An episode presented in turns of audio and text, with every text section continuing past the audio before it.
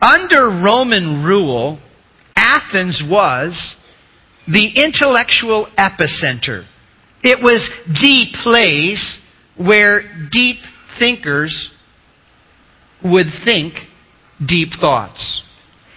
Popular philosophers would spend each and every day debating and discussing, conversing and concluding what's wise, what's smart, what's right. So, it's easy to understand.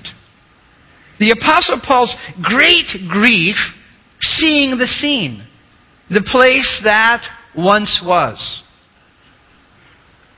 Plato's place, Socrates' place, Aristotle's place. Now, it appears that, well, Paul would say it this way I have this grief. I have this distress. I have this burden. For whom? Acts 17 and 16 we read, Now, while Paul waited for them at Athens, his spirit was provoked within him when he saw that the city was given over to idols. Pause right there, your attention, please. What did Paul see? Paul saw such foolishness in a place, in a space that was traditionally or typically regarded as a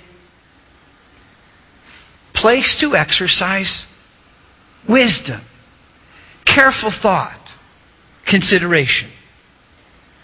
Guys, I'm uh, I'm surprised, quite frankly, that you would be so into something that is not a someone.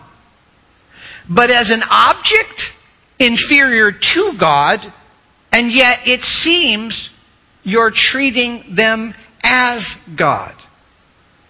Now, those who do the deeper dig will discover when the Bible employs the phrase, and we see it, given over to idols, a newer translation full of idols, that the archaeologists that would discover over 3,000 altars, over 3,000, therefore gods, over 3,000 opportunities to worship. 3,000? That Paul is thinking, this is so wrong. I wish you knew. But what you do is so foolish because an idol? An idol. What is an idol? See that word at the end of that first sentence, 16? Circle it and close by. Webster's dictionary write, an inferior object worshipped as God. An inferior object worshipped as God. These are man made. These are man carved. These are manufactured. And now, man, well, the very thing he makes, he now chooses to serve? Doesn't make any sense.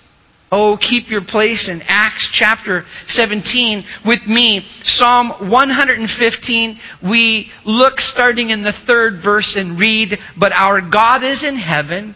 He does whatever He pleases. Their idols are silver and gold.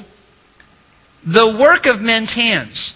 They have mouths, but they don't speak. They have eyes, they don't see. They have ears, they don't hear. Noses they have, they don't smell. They have hands, but they don't handle. They have feet, but they do not walk. They have tires, but they cannot drive. They have engines, but they cannot start. Those who make them are like them, so is everyone who trusts in them. What's that? Well, the practical problem has everything to do what an idol can't do. You're worshiping something that, please note, cannot save, it cannot serve, and it cannot satisfy. Let's go back. Cannot save. If you make an idol, you worship that idol, and now you're in trouble. Jeremiah cried, Ask your idol. In your day of trouble, ask your idol for help. See if your idol saves you. Well, obviously it can't save you because you're the one who made it. Anything you make is inferior to the maker. Years ago, our very first house, I determined to make a mailbox. So in my garage with skill saw in hand, I manufactured a box that would receive the mail. Now, I made a mini house like our house for the mailbox. It had a roof that was the lid. It had little windows, had a little door. I made a little house. Now imagine for a moment that you came out to my garage and upon the completion of that house, I said, What can I do for you, O little house? And I listened to see if it had any instruction for me. And what would you think if whatever I thought it said, I did? That's bizarre. Listen, in this place, that space, there is Aphrodite, an idol, the love god. So some in this place are worshiping the love God, believing that while they worship that love God, they will have better relationships. In that same place, that same space, the God, his name is Nabu.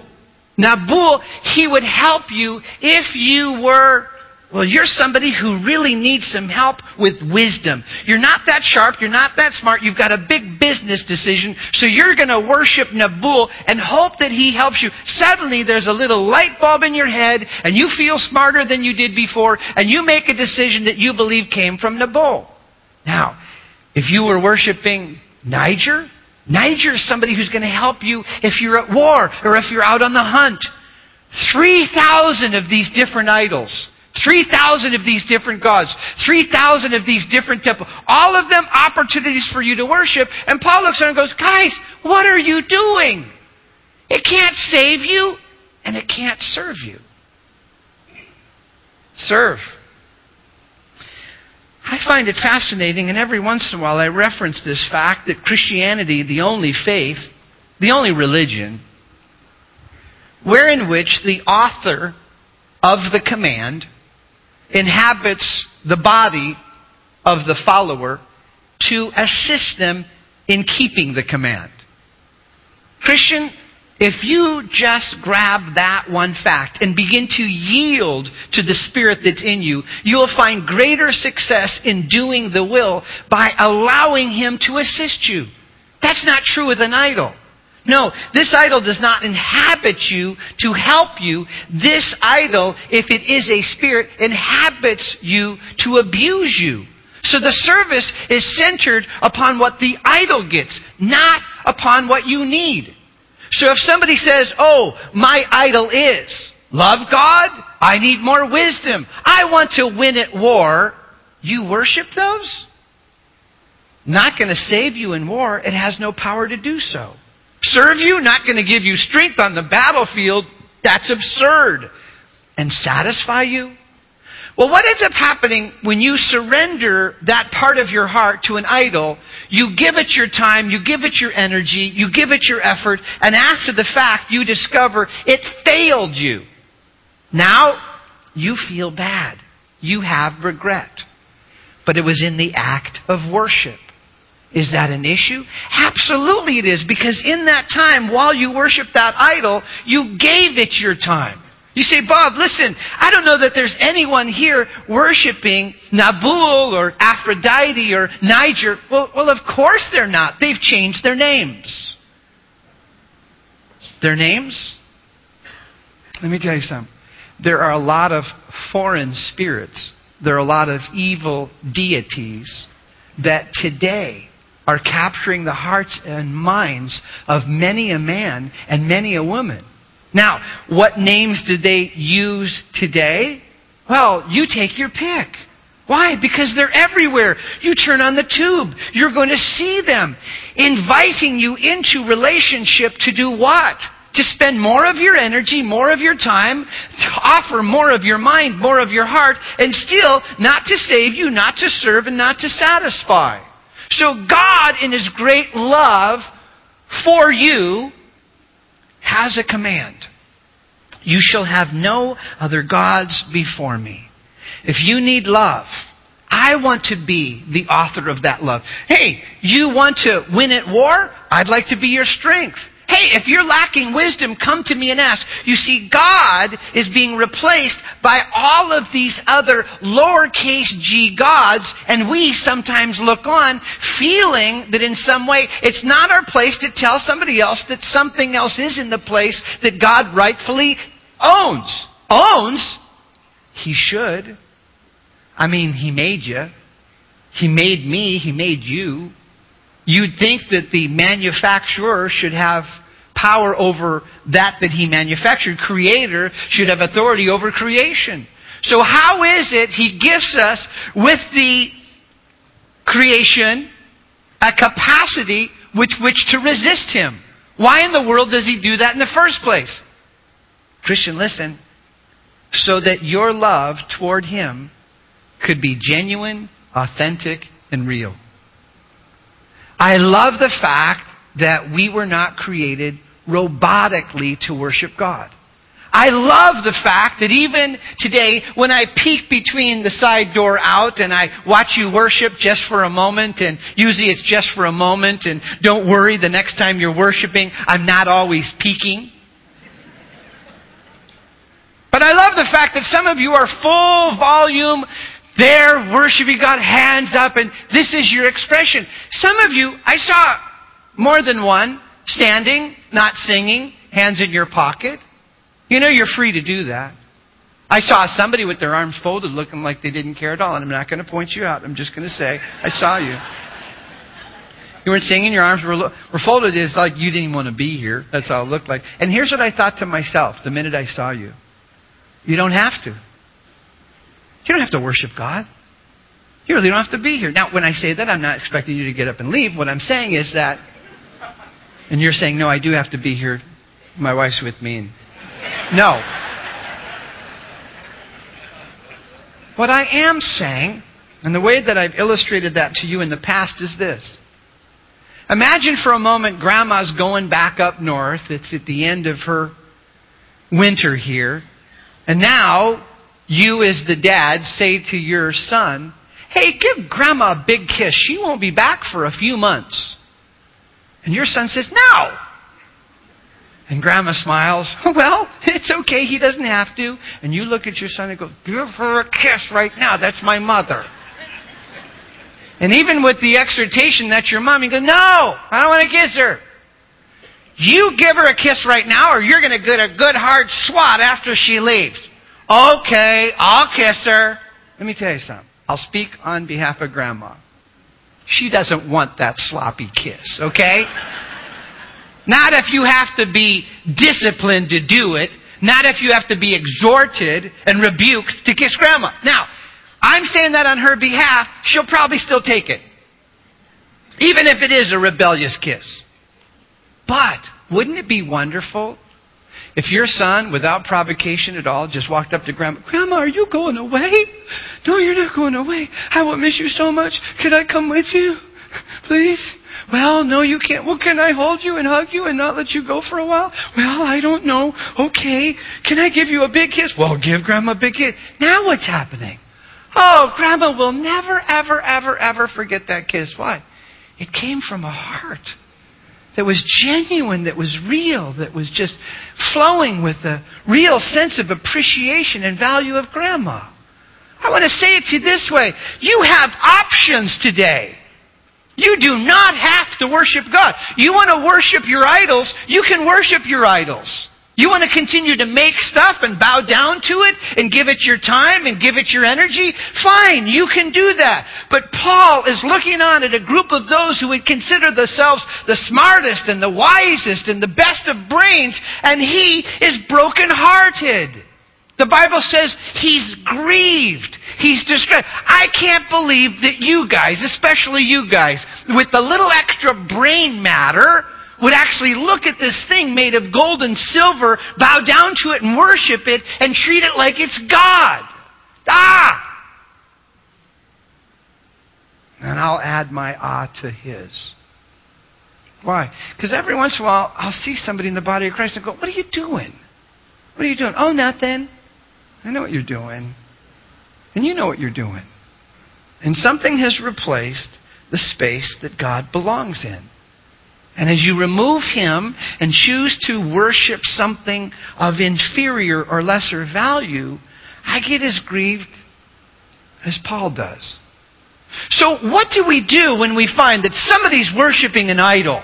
What are you doing? Oh, why, why would you do something like, God really loves you and I can't believe you're behaving now? What do we do when we find out even our kids have kind of grabbed onto some kind of music or they find themselves fascinated by some kind of game and you want to pull them away from it? What do you do? What did Paul do? I've got five R letter words.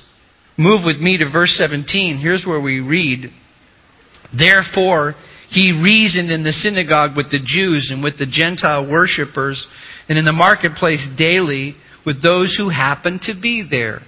Here's what you do when you find somebody's worshiping idols. Number one, it's there in the text. You reason with them. What do you mean you reason with them? Well, the newer translation, NIV, says you dispute with them, but in your translation, it's a better read because it actually means, listen, to discuss this. You discuss it. And the reason you want to discuss this is these people, and please note, in this context are what the Bible calls God fearing. They're God fearing. I will reason with a God fearing person before I rebuke them. Listen again. I will reason with a God fearing person before I rebuke them because it may be that they're just making a mistake. There's a difference between making a mistake in your ignorance and honest to goodness, heartfelt rebellion. This first group, these Jews, the Gentile worshippers, they just looking on. They're hanging around. They're up there on Mars Hill. They're listening to the philosophers wax wise and think that they're the sharp, smart ones. And they go, hey, we're just a part of this. And Paul pulls them together and goes, guys, I got a reason with you. And I love reasoning with people. How's that? It's what God does. If you're not familiar with the specific reference, please write it down. Isaiah 1 and 18. Come, let us reason together, says the Lord. Let's reason. He says, Though your sins be red as scarlet, I'll make them white as wool. Though they be red as crimson, I'll make them, I'll make them like wool. I, I'm in the business of changing your condition. Could you, would you reason with me? Now, I think that's pretty fascinating that God would take the time to reason with His creation. But quite honestly, if you're God fearing, and just on the ignorant side of the path, you need somebody who will approach you and not rebuke you. How dare you worship an idol? How foolish you worship an idol. Do you know how dumb you are worshiping idol? No, no, no. Reason with him. Reason with him. Hey guys, let me ask you a question. That idol, serve you? What do you mean serve you? Well, I see it's got the hands, but I haven't seen him move for the last four years. Yeah, I know. In fact, last week a hand broke off, and I had to put it back on. Be careful what you worship. Hey, that uh, drink, you seem to have to have that every single night just before bedtime. Is that uh, satisfied? If it's satisfied, why do you have to do that?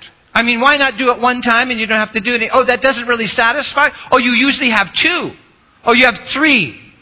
Why is it that that particular drink doesn't satisfy with one, but it's two and three, and then a year from now it's four and five, and then two years from now you need how much to do what? To have your mind go to that drift place where you're not really connected to? And why does that make you behave that way with your family, and make you behave that way with your kids? So it's not really serving you, doesn't really satisfy, and it's not saving you, it's actually making you worse, isn't it? Reason.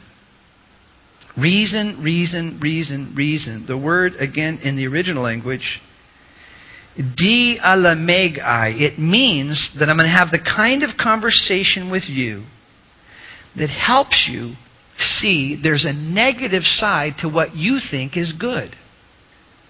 That's the reason. And in other words, when I reason with somebody, I'm giving them a reason to get away from what is bad. They don't see that it's bad, but I will shine good light on better so that bad light is on bad. Bob? you don't need to turn there, but I'm going to read this to you. And I'll be brief because it's just a few sentences, but this is out of the Word, 2 Kings chapter 4, starting in verse 38. Listen to this. Elijah returned to Gilgal, and there was a famine in the land. Now the sons of the prophets were sitting before him, and he said to the servant, Put on a large pot and boil stew for the sons of the prophets. So one went out to the field to gather herbs and found a wild vine and gathered it from in a laptop of wild gourds and came in and sliced them into the pot of stew, and they did not know they were there. Now, when it was served to the men to eat, it happened, as they were eating the stew, that they cried out and said, Man of God, there's death in the pot! And they could not eat it. So he said, Listen, then bring some flour, or bring some meal and he put it into the pot and said, Serve it to the people that they might eat. And there was nothing harmful in the pot. Let me tell you something. We Christians have a tendency to find the poison and point it out. That's poison. That's bad. That's no good. Here's what we just understood the prophet did. Let's get the good food and let it overpower the poison. Let's put in a good meal. Let's put in the good flour. Why don't we get rid of the dark by turning on a light? Why don't we get rid of the poison by pouring in what is so holy and so healthy that suddenly somebody's not so interested in what's bad, but they're more interested in what's good? I've illustrated you this in the past. Every once in a while I have a conversation with somebody and it's kind of like their religion has become their little dumb dumb sucker. It's the only thing they know, it's the only thing they have, it's the only thing they enjoy because it's the only thing they know. You ever seen a dumb dumb sucker? It's only about the size of a quarter round. It's just candy on a stick. And there they are with their dumb dumb sucker, and it's whatever they think is right. Has no real relationship to God's Word or God's Spirit, and there they are in their dumb dumb sucker. Now here's what you can do. You can walk up and you go, that's dumb dumb. You know that. What you believe is really dumb dumb. And you know what they'll do? You call their dumb dumb dumb dumb. They're going to hang on to it harder. You make fun of my dum dum. My mama, she believed in dum dum. My great grandpappy, he believed in dum dum. My whole family has believed dum dum. All of our life, we've only believed in dum dum. Now, here's what I suggest you do get one of those zoo pops, the 12 inch ones with all the rainbow colors. That's the true, undefiled, unchangeable, infallible Word of God. And you just reach out your relationship with Jesus and just start to lick it right in front of those with the dum dum. Oh, I see you have a dum dum. Look what I have. And there you are with a 12 inch zoo pop. Somebody looks on, where'd you get that? Calvary Chapel. I want one of those. Well, gonna have to put down your dum dum if you want one of these. I'll put my dum dum down for that. There's a change that happens in the heart of those who you're willing to reason with. Reason? Remember that Isaiah referenced 1 and 18? Well, here's the way that it closes. Would you rather eat of the fat of the land and enjoy life? Or would you rather be destroyed by the sword and die? Come, let's reason together. Hmm, let me think. Fat of the land, die by the sword. Oh, I'm having a hard time here. Yeah, I know, I know. Come, let us reason together, says the Lord. You want to live? Fat of the land, die, edge of the sword. Well, let me try and, and the point I've made in the past, I'll make again. Too many people have a hard time reasoning if in fact they've been blinded. And why have they been blinded? Go back with me, pick it up, verse 18. We read Acts 17 and 18, then certain Epicurean and Stoic philosophers encountered him, and some said, What does this babbler want to say? Others said, He seems to be a proclaimer of foreign gods, because he preached to them Jesus and the resurrection. And they took him and brought him to the Areopagus, saying, May we know what this new doctrine is of which you speak? For you're bringing some strange things to our ear. Therefore, we want to know what these things mean. For all the Athenians and all the foreigners who were there spent their time doing nothing else but either to tell or to hear some new thing. Pause right there, your attention please. Second R, he recognized. What did he recognize? That not everybody was a God-fearer. No, some people in the crowd were philosophers of the Epicurean sort. Others were Stoic of the philosopher type. And when you realize you've got a different crowd, what should happen in your brain? Well, what should happen in your brain is that you then take note that the way you choose to reach that person who's into idols may not be as simple as, hey, take a look at my 12 inch zoo pop. No, sometimes you have to understand the heart of where, why they are, where they are. Let me say this as sensitively as I can. Every once in a while, and I love to evangelize, I'll come in contact with somebody who's really, really anti God. And it throws me off course just a little bit because sometimes there's a hatred there that you have a time struggling with. It's like, dude, I just mentioned his name. What's the issue?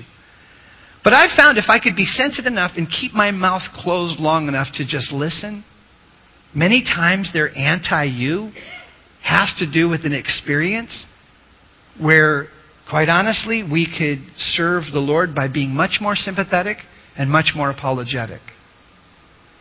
I will, on occasion, say to somebody, you know what? Before I take this conversation any further, I want to, on behalf of God, apologize for the way that that Christian treated you. And here's what I always say it's kind of like a catchphrase. Jesus never said, Follow my disciples. He said, Follow me. And I know that you've been burnt or bruised by someone, or you've been brought up with a philosophy or a style of thinking that, quite honestly, has left you this way. So you're not yet a God-fearer. No, as an Epicurean or as a Stoic, you've got a different way of looking at life because you have a different world view. Now, if you didn't know and want to take note of it, Epicureans versus Stoics, I mean, you couldn't have two people groups more on different sides of the coin. Why? Because Stoic, if you've heard the term in the past, Stoic, well, he certainly looks Stoic. Yet these are people who believed their philosophy was emotions you can't trust. So it's best to not have any emotions because you can't trust them. So oh, if the emotion of love is something you have a hard time with because you've been burnt and bruised in a love relationship, it's best to be a stoic and have no love at all. So if somebody has a light-hearted sense of humor and they make a joke, stoic person would stand there, listen to the joke and go, and you'd go, what's wrong? Nothing. You didn't laugh. I know. I chose not to laugh. Why? I'm a stoic. Oh, how sad. I don't think it's sad because I'm a stoic. I don't know sad. And it's almost like they're on a spaceship, void of any feeling at all. And that's why we're smart. We have risen above feelings and are beyond it. Why are you laughing? Don't. It bothers me. And you're going, dude, you're missing life. You're so stoic. You, you, you can't even like smile or gesture. No tears, no love, no laughter. Wasted time. Stoic. Wow. Now listen, Epicurean, completely the other side. These guys feel like emotions are to play with, to have fun with. And this is the group, if it feels good, do it. Did you eat that? Did you taste it? Oh, you gotta taste it. You gotta taste it. This is the best. This is the best. So here's the Stoic. I'm not impressed with food. I don't eat anything that moves my senses. And here's the Epicurean. You gotta add the sauce. Check out the sauce. Taste it. Oh, this is great. Now, Paul recognizes that these people are going to be a bit on the different side. And when he hears them talk about Jesus, their pushback to them, to him, he says, Oh, you babbler? Now, you guys that are Epicurean, real fleshly, you need to repent. And you guys that are Stoic, get a life. But he doesn't say that, even though they are putting him down. And he recognized they would. If you look at all the one liner cuts in the context of verse 18 through verse 21, what do they say? Uh, you're bringing strange things to our ears. We have no idea what you mean. You're a babbler. The word for babbler is an interesting word. It means literally to be a gossip trifler or a sponger or a loafer. It's like they're, they're, they're saying to him, You have no idea what you're talking about. We're supposed to be here discussing new things, and you've got a new thing, but you're just plain weird. This is so odd. We just think that. And it's like, Oh my goodness. If you were Paul, you're Paul. Let's just imagine for a minute you're Paul, and you have this revelation of Jesus. You are now set free from the law. You want to reach people. You find yourself in this space, in this place where all the deep thinkers live, and now you see them worshiping these idols. You go, oh, I got to reach you guys. And the first thing you do is turn to the God-fearers and go, hi guys, I'm going to reason with you. It doesn't make a whole lot of sense to worship idols. And then you turn to these Epicureans and these Stoic guys and you go, and you guys, you, what do you mean? You're going to put me down? Down? You know what? Fine. There's two places, heaven and hell. And you can go to the second one. Fine. He doesn't do that. And I pray to God you don't do. Here's what I pray to God. I pray to God that all of us have enough spiritual skin that is burdened to win someone that when somebody immediately throws one your way, you don't throw it back. That you re- listen, that you realize the lost person is a lost person, and that because they're lost, they need to be found. I see so many Christians with just the slightest little pushback get upset and get bothered and want to just turn. Okay, fine. Well, if that's what you think, fine. You, you, you're gonna, he's gonna judge you. You're gonna burn for all eternity. You know that. You know what hell's like? It's like, stop. You don't need to do that yet. Why? Because they're that blind and they're that bound. Now, there's one other thing I need to touch on until we go to the next place, and that's this. Paul doesn't hear them at their place in space of deep thinking, wise, you know, words and say, "Oh wow, you guys, I I have my view, you have your view. You're Epicurean, you're Stoic. That's odd. I'm not into that. But you guys are into your thing. I'm into a different thing. But when you guys start to put me down, I'll realize you're just closed and I'm not going to say anything more. That's not what he does at all. And here's what I want to emphasize, and I hope I say this the right way, because if I say it ever so slightly off, you'll walk away with an attitude that I'm not trying to evoke. In fact, I'm hoping to destroy this attitude. My faith in Jesus Christ and my way of salvation, I believe, is superior to all others. I believe it's superior. I believe that I know for certain I'm going to heaven, and I believe that Jesus is the way there. Now, it's why we send missionaries. It's why I give an opportunity for people to get saved at the end of Bible studies. Why? I believe that the Christian way of living is the superior way of living above all other lifestyles available to man. That, now that's what I believe.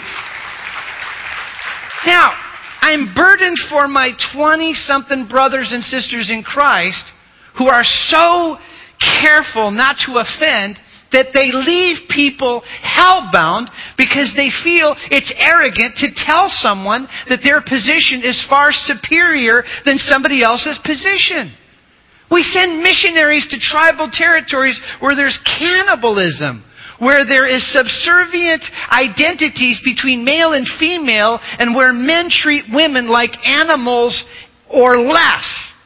And when we go into that field, these days, I'm talking to my traders, they're going, You're going to actually tell them Jesus is a better way?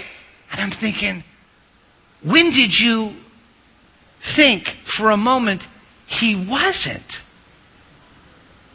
Paul looks at some of the smartest minds on the planet involved in something very embarrassing idol worship.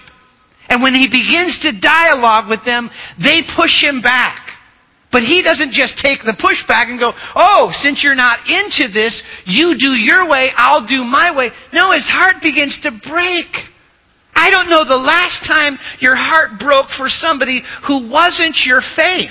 But because they're involved in a faith that's a foreign faith or a false faith, you begin to pray for them and ask God to give them deliverance, to give them spiritual sight, and to gift them eternal life. I don't know when that happens in you. But listen, gang, if you've let the PC world on the planet convince you that if somebody else believes something different, you should let them be, I think that's damnable. I think that's ungodly. And I think that's the most wicked thing you could do is leave somebody in a faith that has them hellbound. You have a call on your life. It's to be a Christian and it's to tell people about Jesus. Now, Here's where I think I'll get some pushback. Somebody's going to go, You shouldn't have used the word damnable.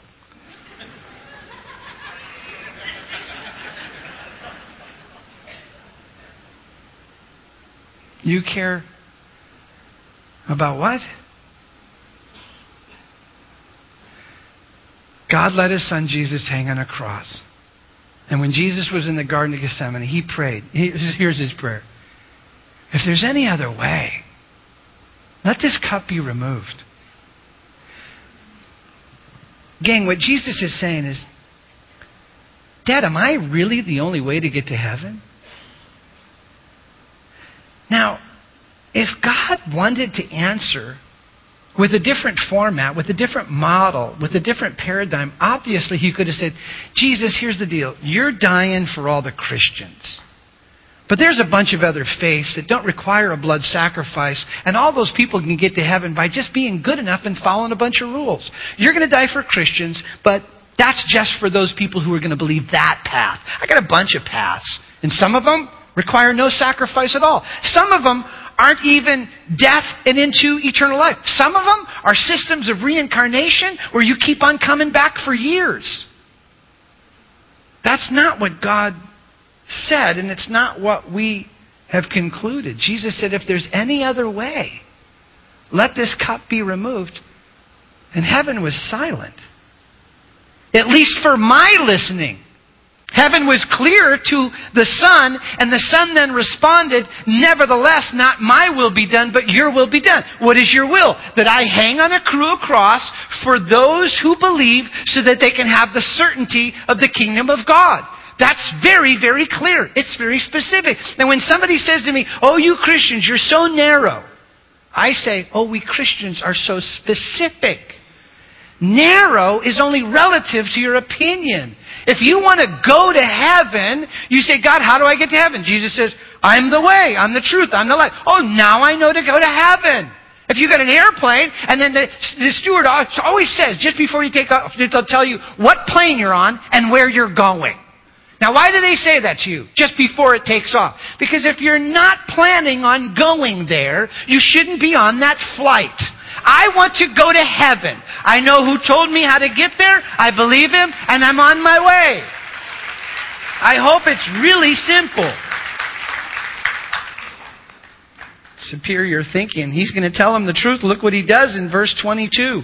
Paul stood in the midst of the Areopagus and said, Men of Athens, I perceive that in all things you're very religious. Now notice he didn't say you're spiritual, he said you're religious.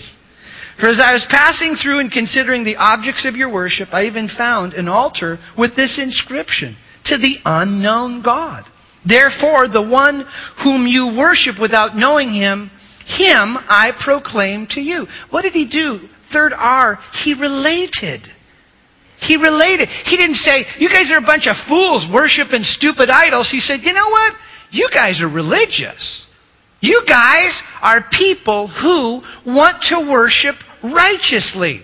And here's what I noticed. Out of all 3,000 of these idols, out of all 3,000 of these altars, to make sure you didn't miss any God, you've actually got a blank God.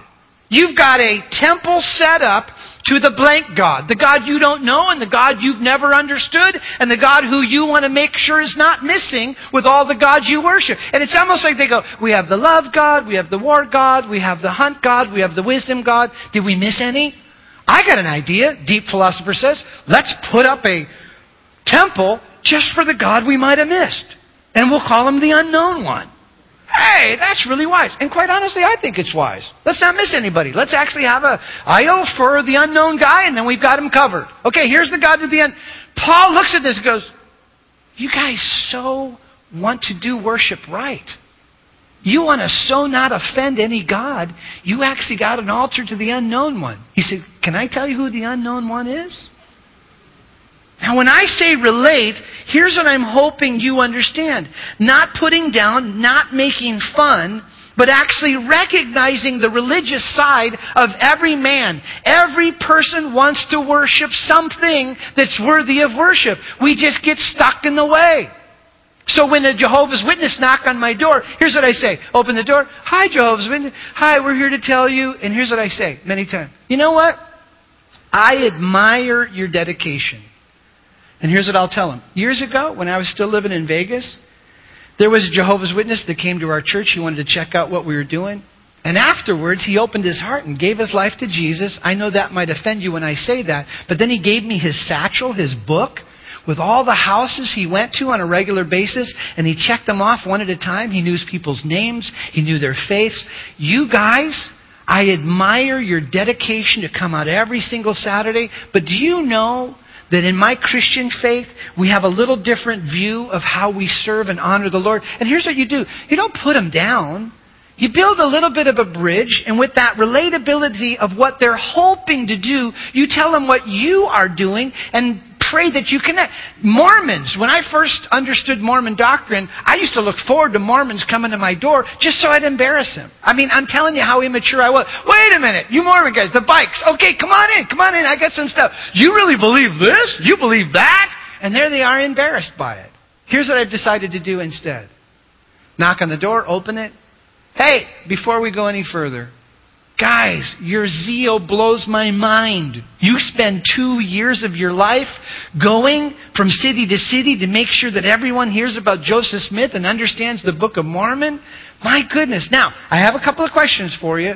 I know your view of Jesus is a little unorthodox when you compare it to my view. Can we discuss who Jesus is? Well, we believe he's this. Well, do you know Christians believe this? Oh, yeah, but we see this in the Book of Mormon. Well, I see this in the Word of God. Yes, but this is what it also says in your Bible. Yes, I know, but it also says this in the Bible. Well, we have a hard time. And listen, I may not win the argument, but I'm not hoping to destroy the person. I'm hoping to poke holes in that person's belief. That's all I'm trying to do. Help them to see there's a difference. Now, here, here's what I've done, and, and here's what I encourage you to do.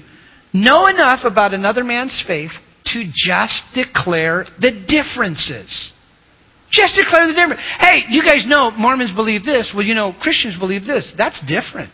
Oh, yeah, I'll, and here's what they'll say. Oh, we know it's different. Well, do you know it's different enough for me to realize I've got to make a choice?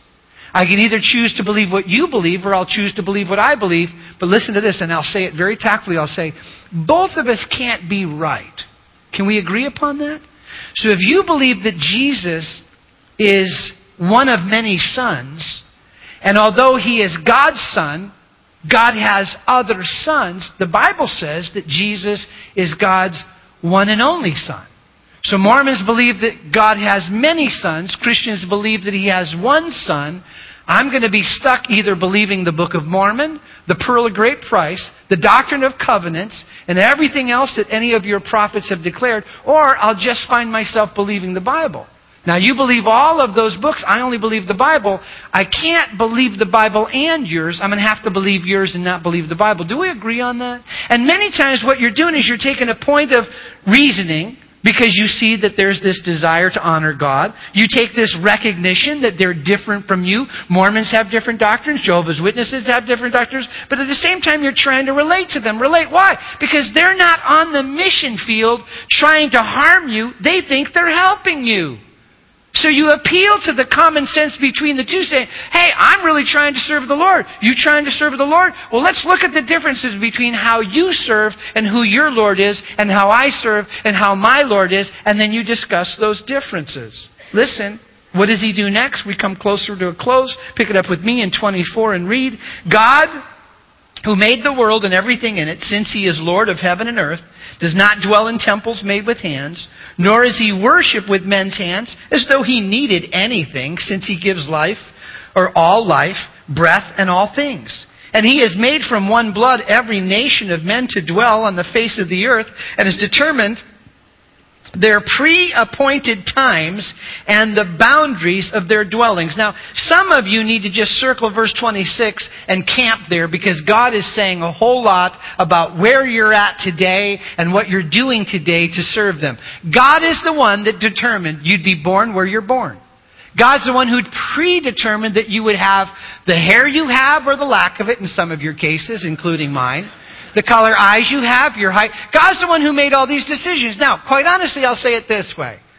I'm thankful that God had me born where I'm born, has me live where I live, and has me do what I do. I'm thankful for that. Here's what I'm thinking. I don't think I'd make a good cowboy. You know what I mean? In other words, if you go, I'd rather be born in cowboy days. I don't want to be born in cowboy days.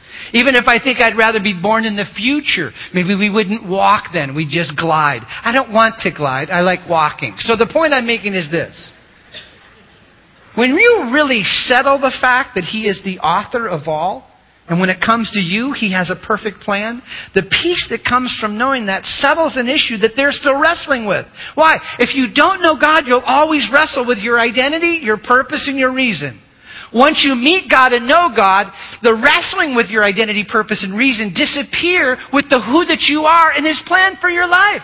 And then you can start to celebrate who you are. Look what he says. He says this, verse 27, so that they should seek the Lord in the hope that they might grope for him and find him, though he's not far from each of us. For in him we live and move and have our being. And just as some of your own poets have said, for we are also his offspring.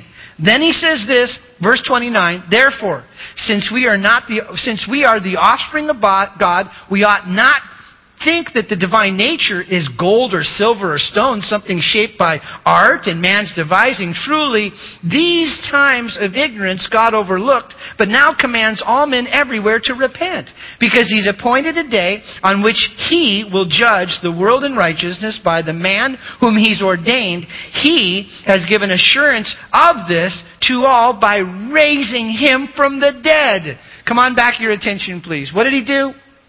He reported. He reported. He reported what he knew. He didn't report something he didn't know, he reported what he knew. And I say to you, if you will reason with those, recognize those, relate to those, and report it, gets you telling your story. Paul says, here's what I know about God. And it's based upon Scripture. And here's what I know about God. I know God's sovereign. I know God's Spirit. And I know God saves. Why? Because there was a time He'd overlook foolishness and sin. But soon, He will not be overlooking it any longer. He'll be judging it. And I want to spare you the judgment. Listen, Christian. I believe in a judgment day. And I believe that everyone will be accountable to what they knew. And if you know what you know and don't tell someone else so they can know what you know, you'll be accountable for not telling them. Now, I'm not saying that to scare you or stir you. I'm saying that because you're missing a part of your Christianity that to me for years has been one of my greatest joys. I love using my life and using my mouth to tell other people about Jesus because I believe that the end goal is a better being. And when I can tell somebody how to know the Lord and then they know the Lord and then I watch their life change, I get to be a part of the celebration of their life being changed. How can you not want to do that? Or how can you choose not to do that?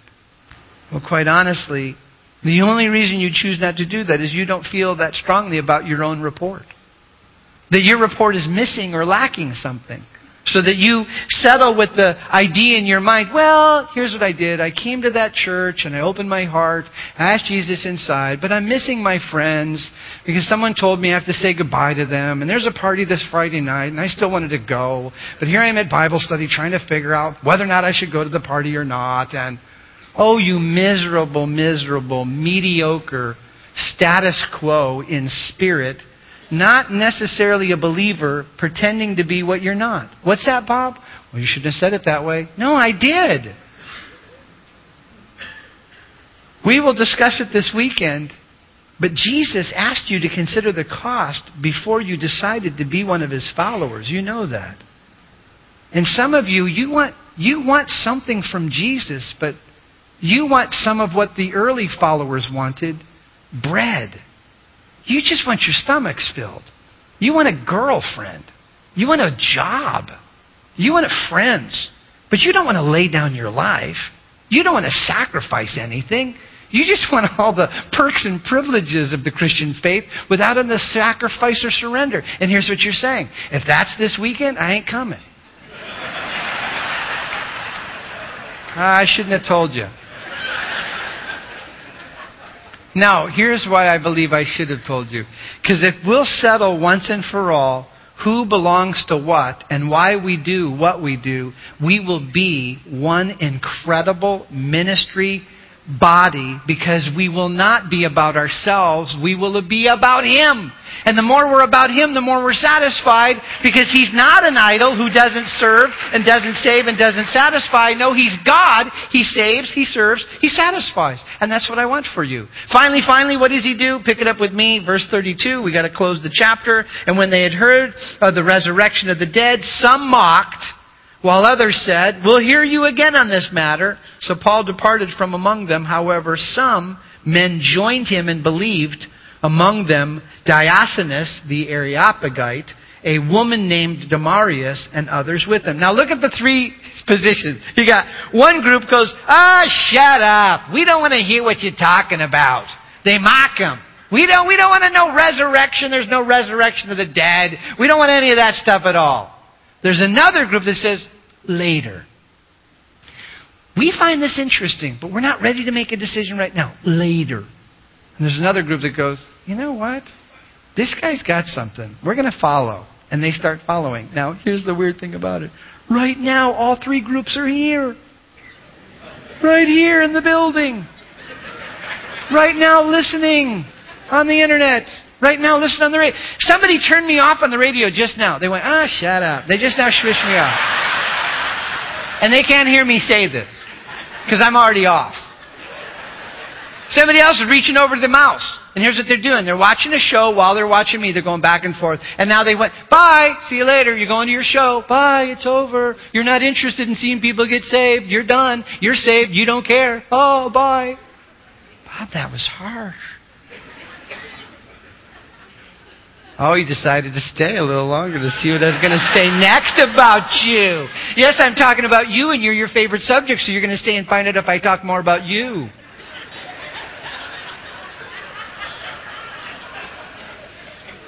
Do you guys want to talk about the person who's watching right now on the internet? You want to talk about him?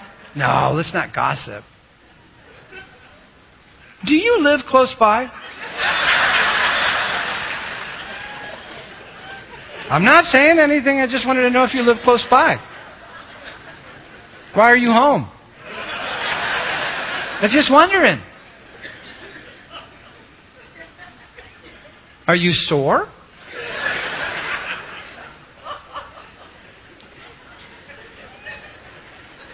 Just wondering.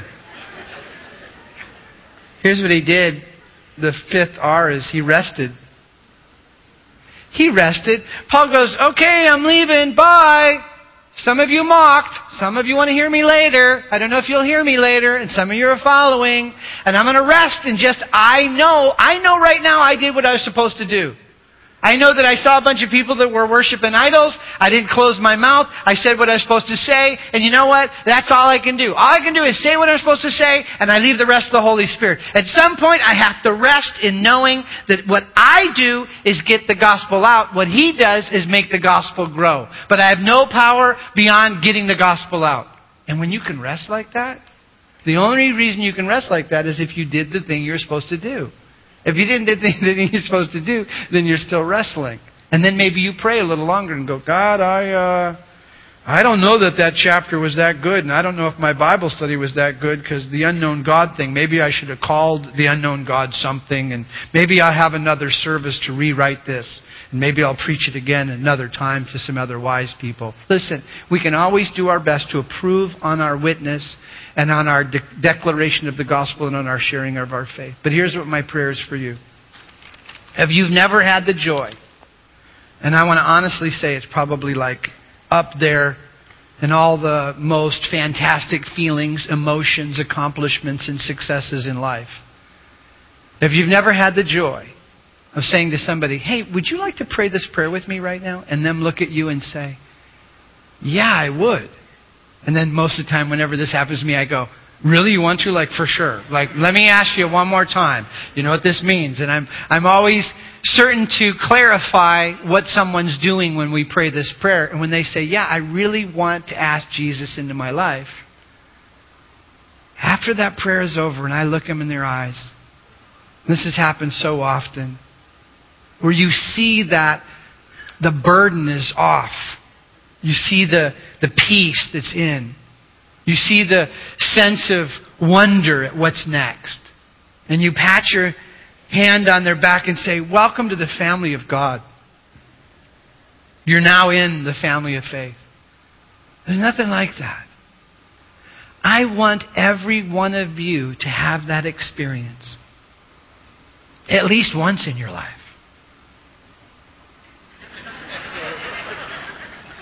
Why the winky dink, Bob?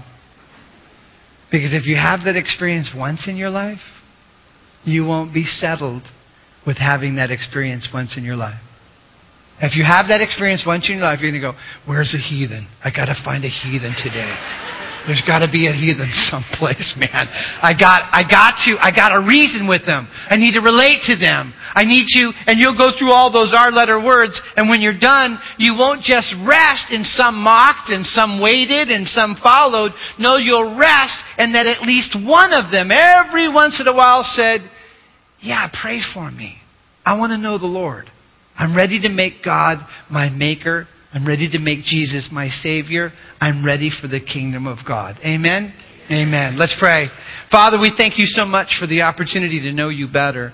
And as we come to a close, even in this atmosphere, your church, with the other churches online, with the internet watching, and with the radio listening, we just pray that today, God, the gospel goes forth. You love us so much.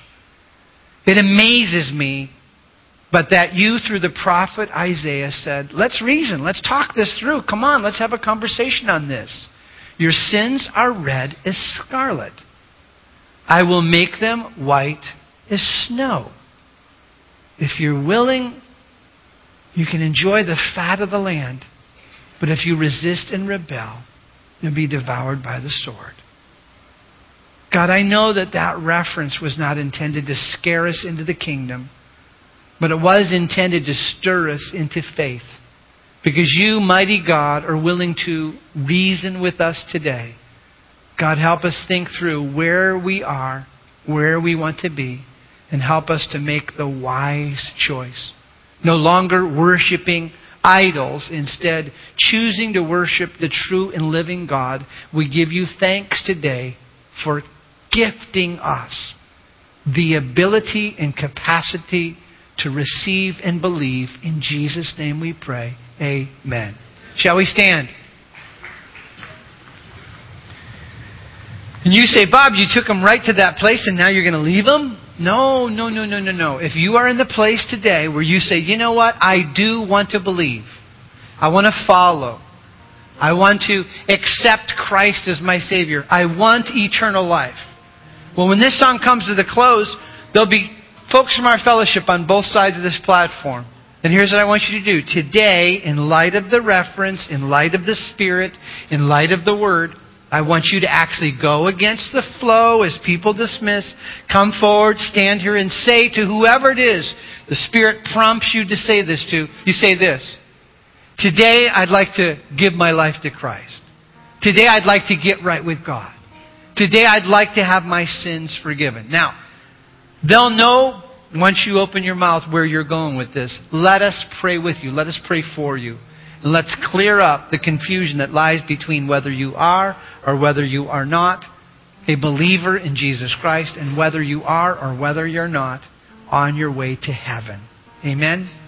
Amen. Pastor Clay, if you close this in song, when the song comes to a close, if you're interested, come forward. Open your heart. Say yes.